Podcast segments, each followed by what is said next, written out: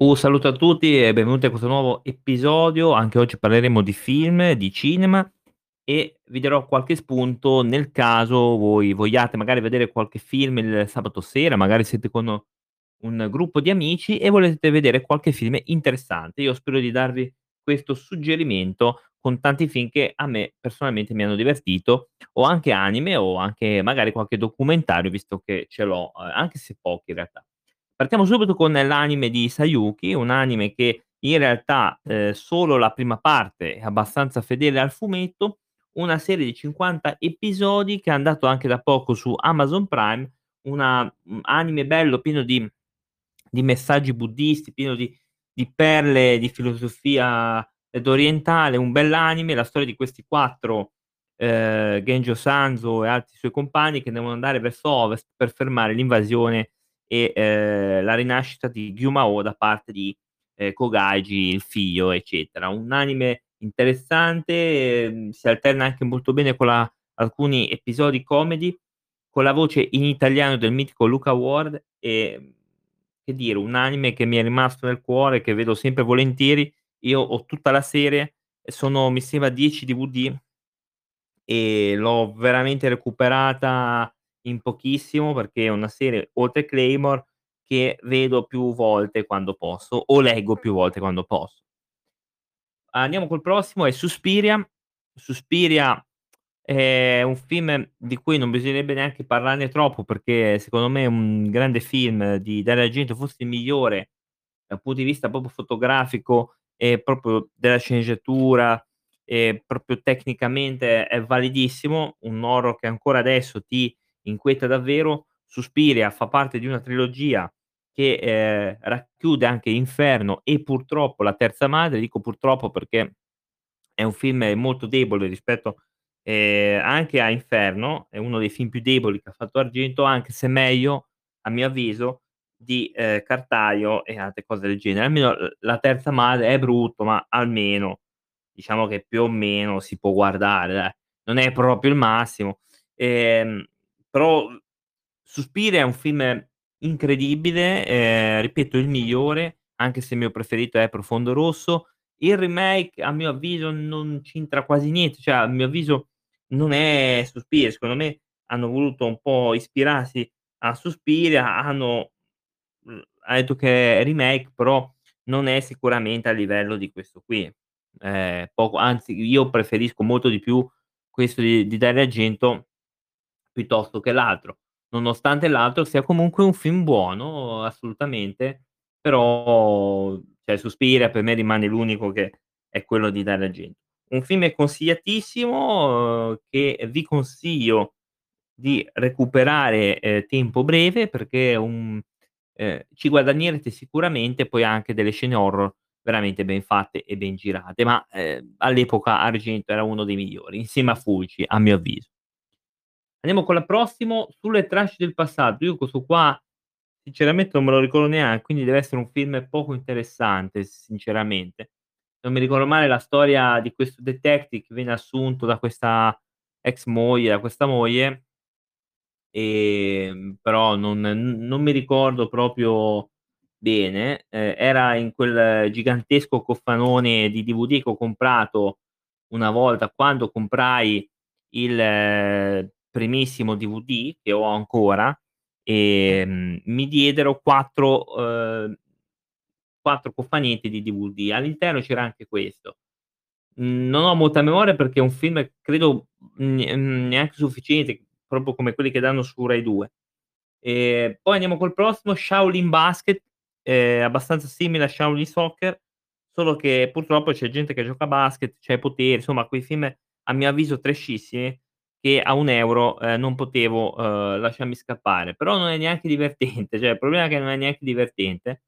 È un film che non fa ridere, non anche le scene trash, che noi chiamiamo trash, ma non sono trash, non fanno ridere.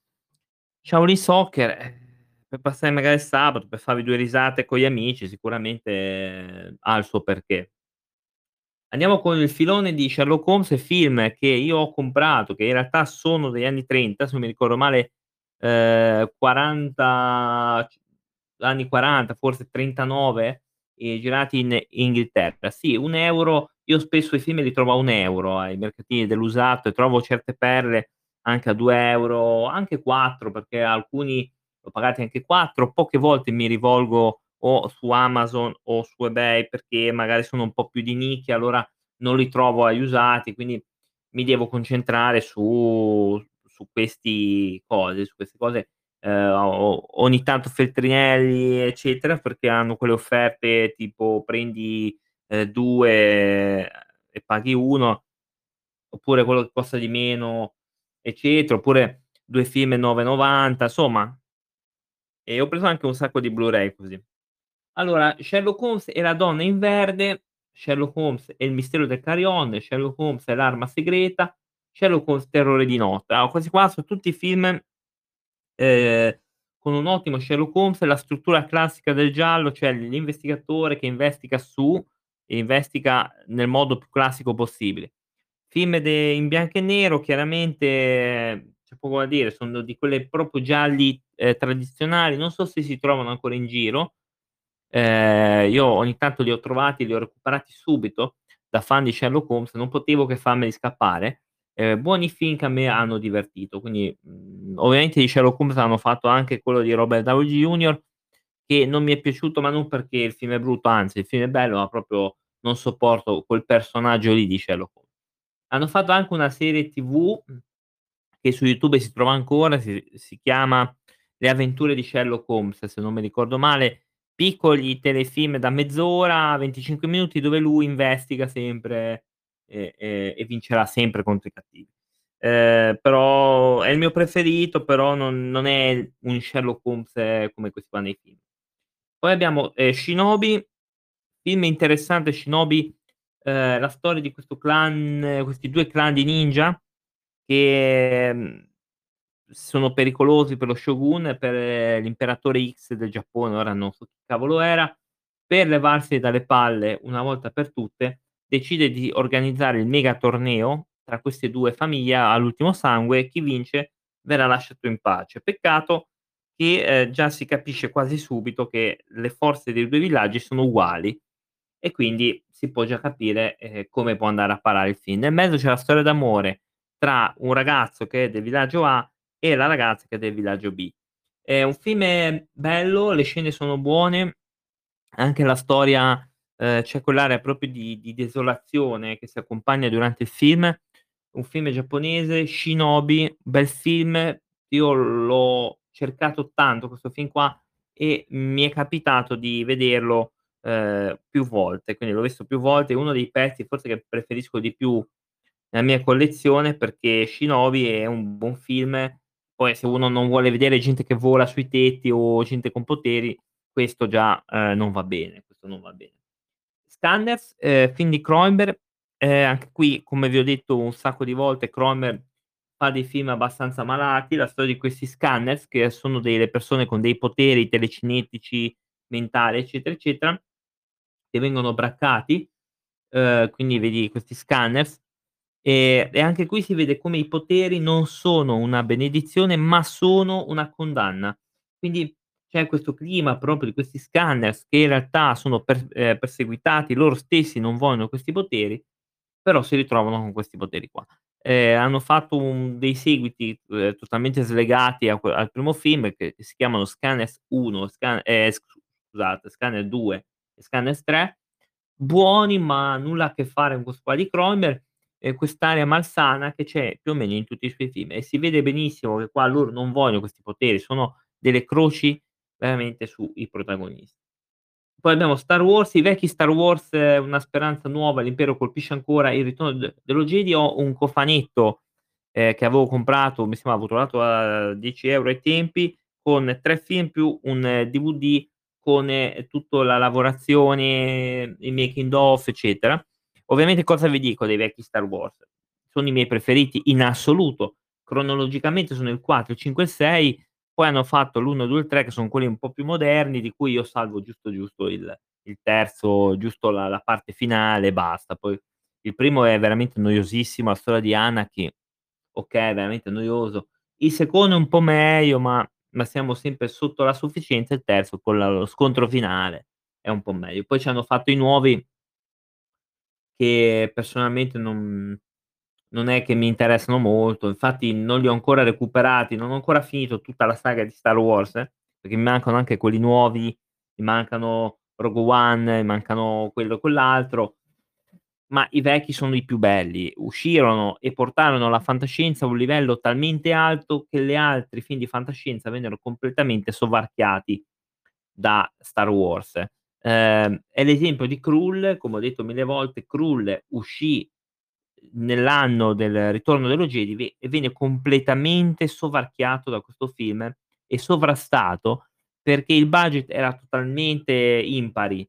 Nonostante Krull sia un buonissimo film e lo e lo adoro tantissimo, ma non conf proprio il confronto non regge. È come se io vado in bicicletta, faccio un confronto tra la mia bicicletta e, ehm, una Lamborghini, cioè proprio non ha senso, non ehm, nonostante magari quella bicicletta è bellissima. Ecco, il senso è quello. Ehm, poi ovviamente Ewok che sono i miei preferiti, Ewok, ehm, Top Ewok, che sono probabilmente l'unico fan, ehm, penso in tutto il mondo di Ewok, tanto che ci hanno fatto 2 film, uno che si chiama Il ritorno degli Ewok e l'altro è Il libro degli Ewok. Mi fanno mi suggeriscono dalla regia che sono degli animali orrendo, ma non è vero, sono bellissimi, sono gli Ewok sono talmente pucciosi e carini che che sono infatti io tifavo per loro, non per i protagonisti. Cioè per per per i protagonisti manco li ho mai filati, ma non è ve non posso leggerla que ehm poveri Ewok. Ehm, quindi Ewok li ho sempre adorati, quindi amo gli Ewok, mi piacciono, anche i film loro non son così male perché sono loro, quindi Ehm, però comunque vabbè, a parte tutto, Star Wars, ehm, i vecchi sono i più belli, c'è poco da dire, proprio in in un'epoca dove appunto, l la fece da padrone perché investirono talmente tanti soldi che ehm, e poi gli effetti speciali sono tutt'oggi molto gradevoli, eh. Non sono così tremendi. Smoking Ace ah, Smoking Ace è un casino, cioè è la storia di questo ehm, io questo film l'ho visto tipo 5, 6 volte. Ehm, è un film a mio avviso trash perché è veramente grottesco, perché c'è la storia di questo Buddy Hill, che è un ex pentito della mafia, che, ehm, per salvarsi la pelle, ehm, viene protetto dall'FBI in questo palazzo gigantesco. Una banda di criminali, ehm, mette una taglia sulla sua testa, ehm, e mandano i peggiori serial killer dell'America vanno vogliono prenderlo. Quindi come contratto è di ucciderlo, anzi di prendere il suo cuore, poi scoprirete perché. Ehm, l'FBI tenterà di difenderlo. Allora, tra i criminali più improponibili della storia del cinema, ce n'è uno che cambia faccia, che è pericolosissimo, che è Slavio Sut, se non mi ricordo male Sut. Poi ci sono queste 2 queste è pericolosissimo, una che c'ha la M50 che è un fucilone che abbatte gli aerei, quindi boh. Un'altra che è Alicia Keys, coinvolta in questo film e nonostante tutto, mhmm, l'ho vista veramente in formissima in questo film, Alicia Keys che è tanta roba in questo film, è roba da da maschera ad ossigeno, ehm, nel senso che è proprio buona, oltre che recita abbastanza bene eh, comunque. Recita meglio lei che altri in quel film lì. I, ehm, Lost Terrors che sono o comunque una cosa del genere, che sono 3, ehm, pazzi residiati nazisti che, ehm, sparano a tutto quello che si muove. Ehm, poi ci sono altri che però sono delle assicurazioni, che però fanno una brutta fine, proprio a inizio film, quindi non è un non è spoiler. E poi c'è l'FBI con 2 investigatori, ehm, 2 poliziotti in realtà, quindi che sono uno è il commento tecnico è proprio buono, sì esatto, esatto. No, ma poi recita anche bene, abbastanza bene.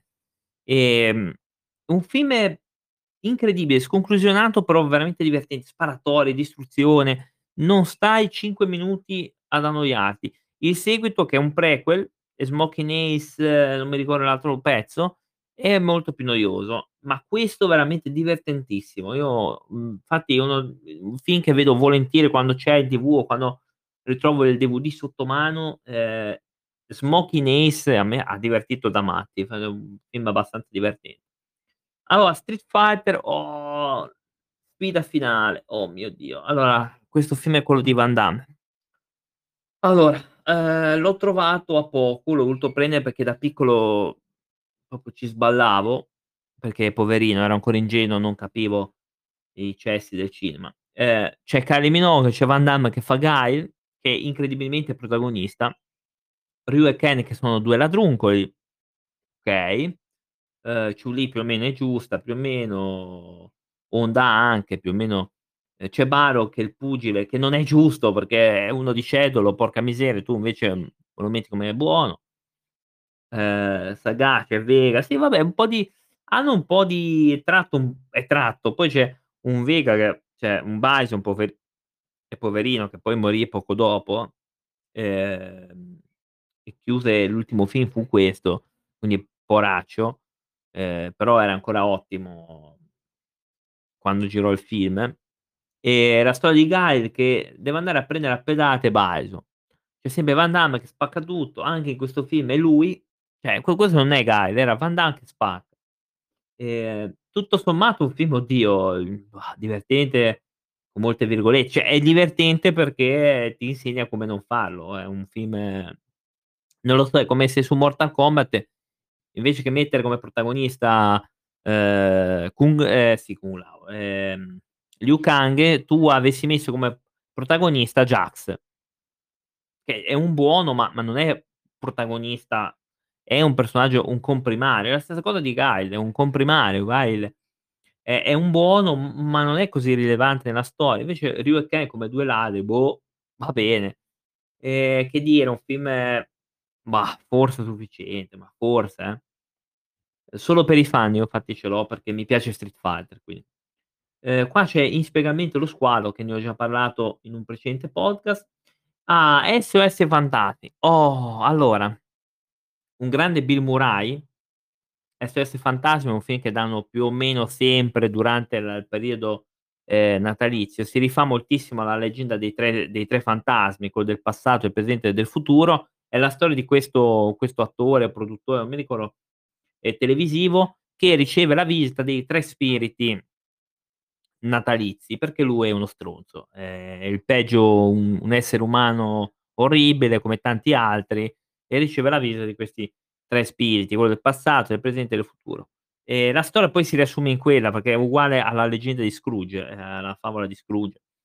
È un film però ottimo, con un grande Bill Murray, secondo me in forma. Non capisco quelli che l'hanno criticato questo film, dicendo che non l'hanno capito. Beh, a mio avviso non c'è niente da capire, nel senso questo qua riceve la visita di 3 spiriti. Non è che ci vuole una scienza atomica, non è un film di Bergman, ci ci devi fare della filosofia.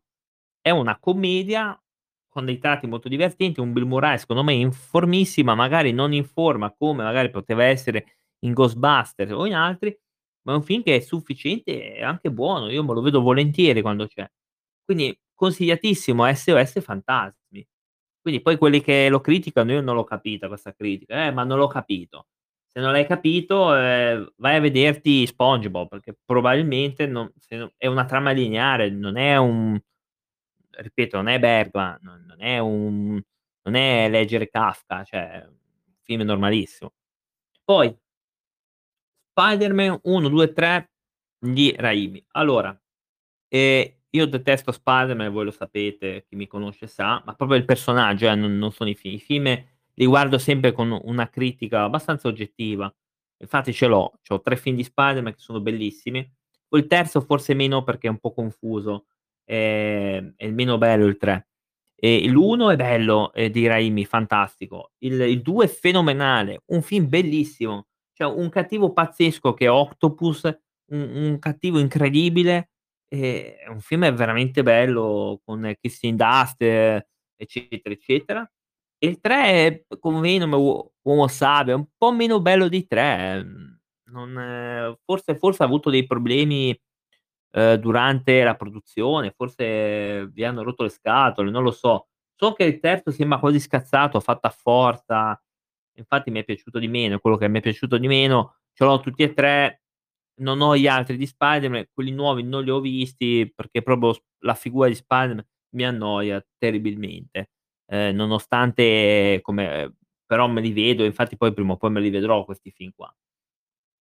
Silent Hill Silent Hill allora, per chi come me, ehm, ha giocato e, ehm, è cresciuto diciamo questo gioco Ehm, ero contento quando ho visto che poi il film il primo film non è un non è terribile, anzi è abbastanza interessante. È un po' si differenzia abbastanza dal film ehm, scusate, dal gioco, ehm, però il film visto come horror non è male. Io l'avevo visto al cinema, è abbastanza interessante.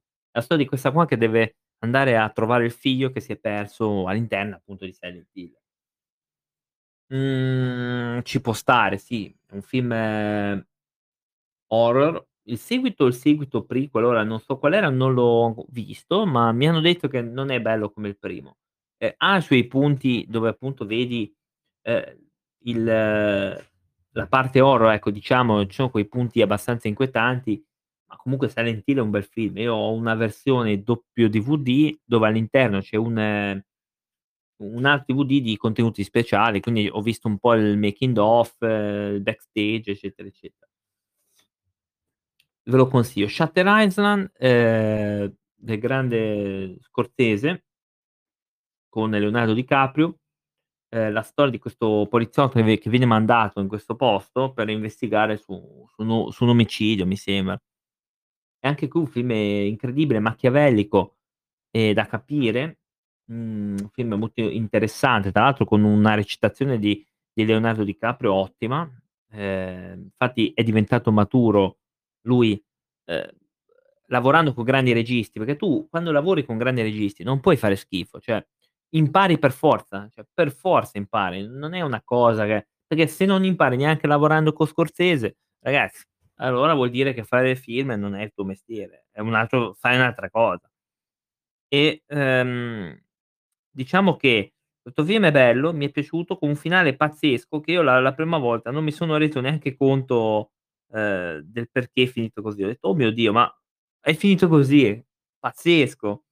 E quindi e quindi mi ha veramente divertito. Film bello, divertente, cosa volete di più? Ehm, poi un film di Scorsese va sempre visto, proprio a prescindere a prescindere proprio.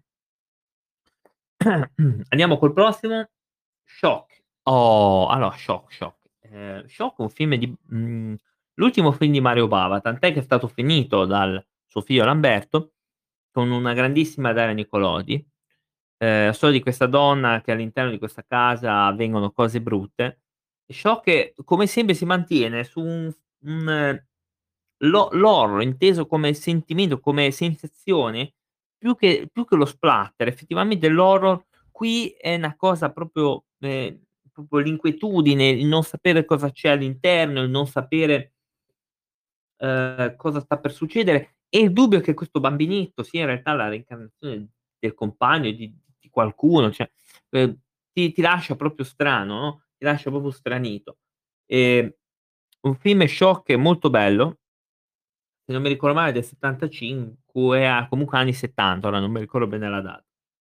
Film intelligente come si è sempre visto nei film di Bava, perché Mario Bava era un genio. Era un genio, poi ha avuto una grande fortuna di di avere un'ottima, ehm, attrice in questo caso e magari ha anche dato una mano sulla sceneggiatura, non lo so, può essere.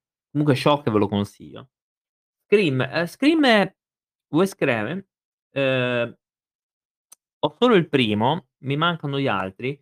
Scream secondo me è un'altra di quelle saghe che prima o poi devono finire, perché non si possono fare o 800 capitoli. Cioè il primo Scream è be è bello perché è un teen horror, un teen horror vuol dire che, ehm, questo killer che ammazza gente adolescente, ehm ehm, è carino perché poi prende di mira insomma gli adolescenti, cioè è una cosa molto leggera, un horror abbastanza leggerino, ehm, interessante per quello, eh, non si prende troppo sul serio, mhmm, a mio avviso. E piace per quello. Poi altri, oddio, forse il 4 è veramente bello. I seguiti li ho trovati poco poco buoni, anche se diciamo che è meglio di tanto altro eh, chiaramente, però veramente so' quelle saghe da chiudere, perché poi c'è il rischio che fai delle cose stantie. Però il primo Scream è veramente bello, eh. Uhm, Seven Sword, la storia di queste 7 spade che circolano in giro, è un film giapponese interessante anche questo, bello, divertente. Shining, ragazzi vogliamo chiudere con Shining, proprio chiudiamo in bellezza il tutto, perché poi abbiamo anche la seconda parte ragazzi, eh, poi che andremo poi a spulciare nelle prossime volte. Oh, andiamo avanti con Shining. Allora, Shining, ehm, cosa vi devo dire? Un grande Jack Nicholson, un grande Kubrick, un film che è totalmente diverso dal libro, tant'è vero che ehm, King ha avuto questa polemica con Kubrick che pra praticamente gli ha stravolto completamente, però meno male, perché a parte che quando tu dai una cosa a Kubrick, cioè scusami, se vai a contestare Kubrick, cioè cioè non sei tanto dritto si sinceramente, dopo che comunque vedi come lavora una persona, eccetera. Poi comunque quando fai i colloqui per per cioè che tu sei un produttore e devi prendere un regista, non è che dici: "Sì, sì, tutto a posto, ciao, domani ci vediamo." No, discuti sulla sceneggiatura dici: "Guarda è così, così, così." Ti va bene oppure: "Guarda che non è che puoi tanto modificare." Ecco, non dopo, perché dopo è inutile, dopo è già girato tant'è vero che c'hanno fatto anche una serie TV di Shining e forse anche un seguito e poi han fatto il seguito di Shining. Il seguito di Shining, ehm, no. Mhmm, non è brutto, ma non c'entra nulla con con il Shining, anche se riprende la figura del figlio e in questo caso è abbastanza simile al libro, mi hanno detto. Il film è tutto sommato non non è granché questo seguito di Shining eh. F c'era veramente il bisogno di farlo? No. Perché perché poi purtroppo regge non regge il confronto con Shining, perché Shining ha una recitazione pazzesca, ehm, di Nicholson e di quell'altra attrice che ultimamente ha detto che è finita anche in depressione a causa di Kubrick, no, ehm, ehm, lui ti faceva fare 200.000 volte le scene perché evidentemente tu sbagliavi. Cioè poi e poi, mhmm, a me fa un po' ridere, no, che quando tu vai a lavorare per questo non sai chi sia e e lui veniva già da altri film eh, non è che era conosciuto, non era il primo film suo. Mi stupisco di come questa gente dico: "Ah, che bello la lavoro con Kubrick" e anni dopo a dire: "Oh mio Dio, sono andato in in depressione per colpa di di Kubrick." Okay, o ovviamente non potremo mai sentire la campana di Kubrick perché è morto. È un film che non ha difetti, se non uno solo, che mi hanno fatto notare, ehm, un tizio, perché non sapeva che cosa fare nella sua vita, ha preso il film frame per frame e ha trovato un errore, cioè la sedia in una scena c'è una sedia a sinistra, nel frame dopo a destra. Secondo lui questo è un errore. Ehm, boh, ragazzi, c'è chi si occupa così la sua esistenza, trovare errori in cose che non ci sono. E tutto sommato Shining un bellissimo film, un film che è inquieta tutt'oggi, uno dei miei preferiti, non annoia mai, una recitazione incredibile. È un film che veramente da vedere in veramente senza se, senza ma. Andiamo subito al recap prima di poi salutarvi. Ehm, prima di tutto vi consiglio Sayuki allora, mi fanno notare, non c'è bisogno di cercare gli errori, c'è la sezione elencati tutti gli errori film per film su M e okay, per ogni fi ma evidentemente questa persona non si fidava neanche di di quel sito lì, siccome è una persona che vuole le fonti, le fonti, le fonti, le fonti e poi e poi se le ricerca in altri modi. Vabbè, tanto vabbè, è una persona che purtroppo chi lo conosce sa che eh vabbè, è quello che è, poraccio. A allora, mhmm, consigliato Sayuki l'anime, mi raccomando, Sayuki l'anime ve lo consiglio tantissimo, è un anime che vi consiglio sempre perché è veramente bello, 50 episodi ma filano a alla grande filano, no? C sì, vabbè, sono 103 saranno frame per frame, non ha errori giganteschi. Cioè, Kubrick non ha mai fatto un errore gigantesco, cioè come altri, cioè non non saranno frame per frame, perché Kubrick errori non errori grossi non ha mai fatti, anzi ti ti faceva fare le scene 800 volte se vedeva un errore. Poi e e era proprio maniacale nelle scene, incredibile, era proprio maniacale in queste robe qua. Quindi saranno bah. Ah vabbè, ma King tanto s'arrabbiava per tutto. Poi abbiamo consigliato Suspiria e quello di Argento chiaramente. Ah, mi son dimenticato di un film, scusate, ecco cosa oh, l'ho visto adesso, è Seven, ora ne parlo subito in chiusura.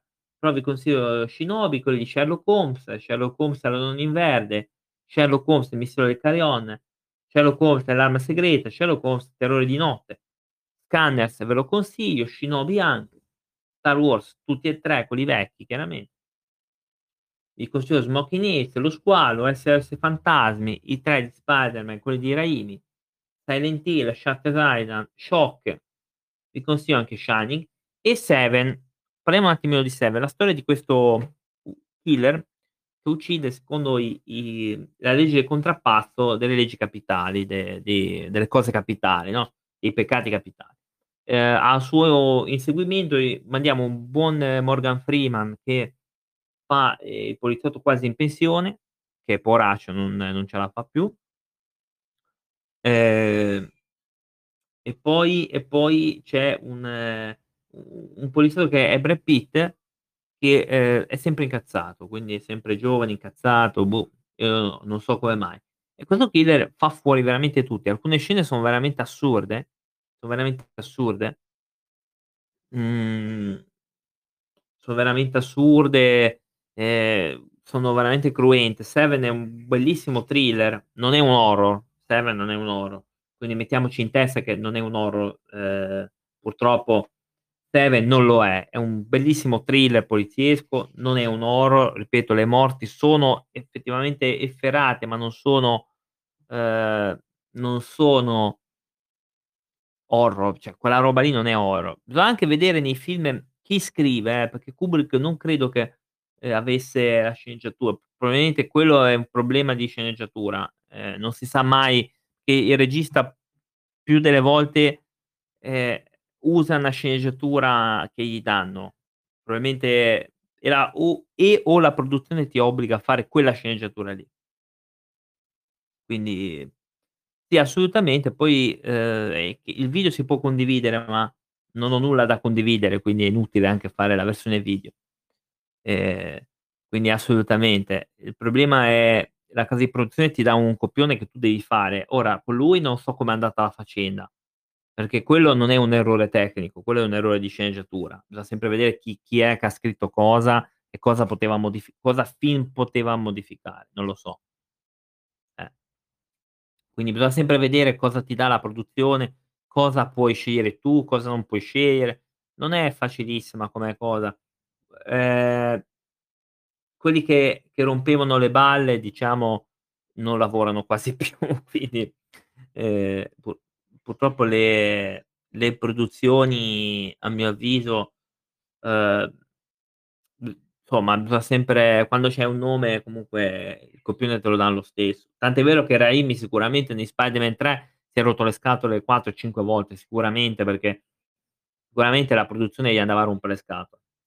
Comunque ti consiglio anche Seven, che ovviamente un bellissimo thriller, con un finale strano però anche azzeccato. Anche se io un po' storgo il naso quando succedono 'ste cose, però de gustibus. Ragazzi, ehm, qua siamo alla fine del podcast. Vi diamo vi do appuntamento ovviamente sempre su Twitch, anche dove ci potete seguire come Easy il podcast. Ehm, con le prossime giorni ci sarà Jack, il buon Jack a fare, le rubriche con il signor presidente, eccetera. Ehm, io vi do appuntamento con altri podcast. Andremo avanti sicuramente con la collezione. Ah no, però c'è una cosa che devo fare che velocemente vi posso dire quello che ho ho fatto, quelle che ho comprato. Uno è la casa 4, ehm, poi altri in realtà ce li ho sparsi, quindi poi ve lo dirò poi la prossima volta. Ehm, comunque ne ho comprati altri 4 o 5 che vi dirò la prossima volta. Ehm, detto quello, grazie a a tutti per la visione. Ci si sente alla prossima. Ciao.